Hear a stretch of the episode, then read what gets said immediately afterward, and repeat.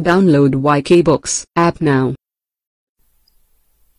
Zero to one Peter Thiel प्रस्तावना। व्यवसाय में हर मौका केवल एक बार आता है। अगला बिल गेट्स एक ऑपरेटिंग सिस्टम नहीं बनाएगा। अगला लैरी पेज या सरगई ब्रेन एक सर्च इंजन नहीं बनाएगा। और अगला मार्क जुकरबर्ग एक सोशल नेटवर्क साइट नहीं बनाएगा। यदि आप इन लोगों की कॉपी बना रहे हैं तो आप उनसे सीख नहीं रहे हैं।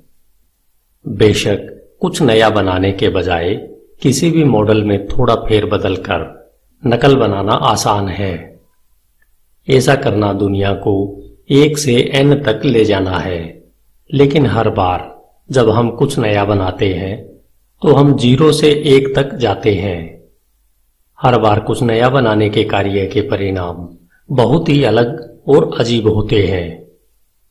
जब तक कंपनियाँ नई चीज़ों को बनाने के कठिन कार्य में निवेश नहीं करती हैं, तब तक वे भविष्य में असफल ही रहेंगी।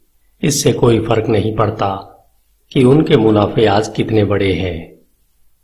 हमें जो विरासत में मिला है, वह व्यवसाय की पुरानी तकनीकों को ठीक से प्रयोग करने से मिला है। लेकिन यह अब जितना आसान लगता है वह उतना ही असंभव है। यह स्थिति 2008 के संकट से कहीं ज़्यादा बदतर दिखाई देती है। आजकल की सर्वोत्तम मान्यताओं के कारण नए रास्ते अवरुद्ध हो गए हैं। विशाल प्रशासनिक नौकरशाहों की दुनिया में सार्वजनिक और निजी दोनों ही एक नए रास्ते की तलाश में एक चमत्कार की उम्मीद लगाए बैठे हैं। यदि अमेरिकी व्यवसाय सफल होने जा रहा है तो हमें असल में सैकड़ों नहीं, हज़ारों चमत्कारों की आवश्यकता होगी।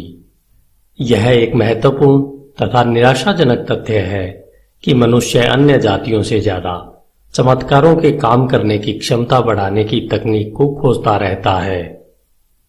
प्रौद्योगिकी चमत्कारी है, क्योंकि यह हमें हमारी मौलिक क्षमताओं को उच्च स्तर तक पहुँचाने के लिए कम से कम करने की अनुमति देती है। अन्य जानवरों को सहज रूप से बांधों या हनीकोम जैसी चीज़ों को बनाने के लिए प्रेरित किया जाता है।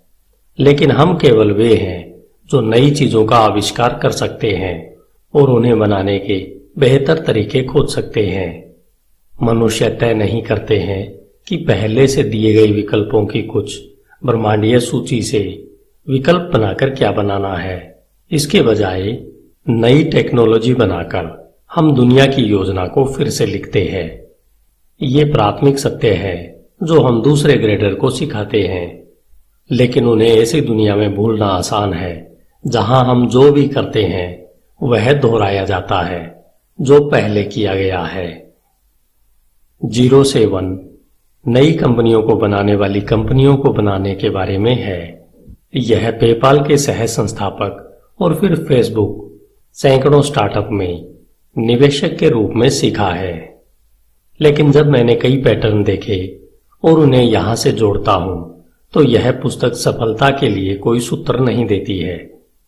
शिक्षण उद्यमियता का विरोधाभास यह है कि ऐसा सूत्र आवश्यक रूप से अस्तित्व में ही नहीं हो सकता, क्योंकि प्रत्येक नवाचार नया और अनूठा है। दरअसल मैंने देखा है कि एकमात्र सबसे शक्तिशाली पैटर्न यह है कि सफल लोगों को अप्रत्याशित स्थानों में मूल्य मिलता है और वे सूत्रों के बजाय पहले सिद्धांतों से व्यवसाय के बारे में सोचकर ऐसा करते हैं।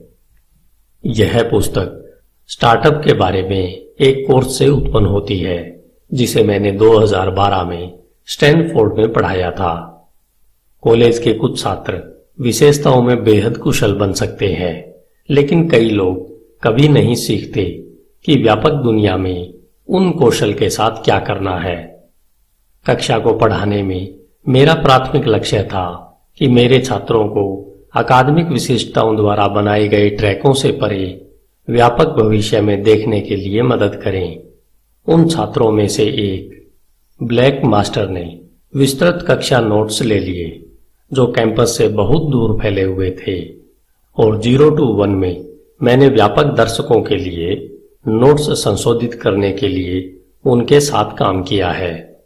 ऐसा कोई कारण नहीं है कि भविष्य केवल स्टैनफोर्ड या कॉलेज में या सिलिकॉन वैली में ही है।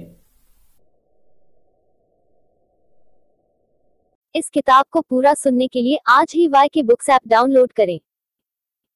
Download Y K books app now.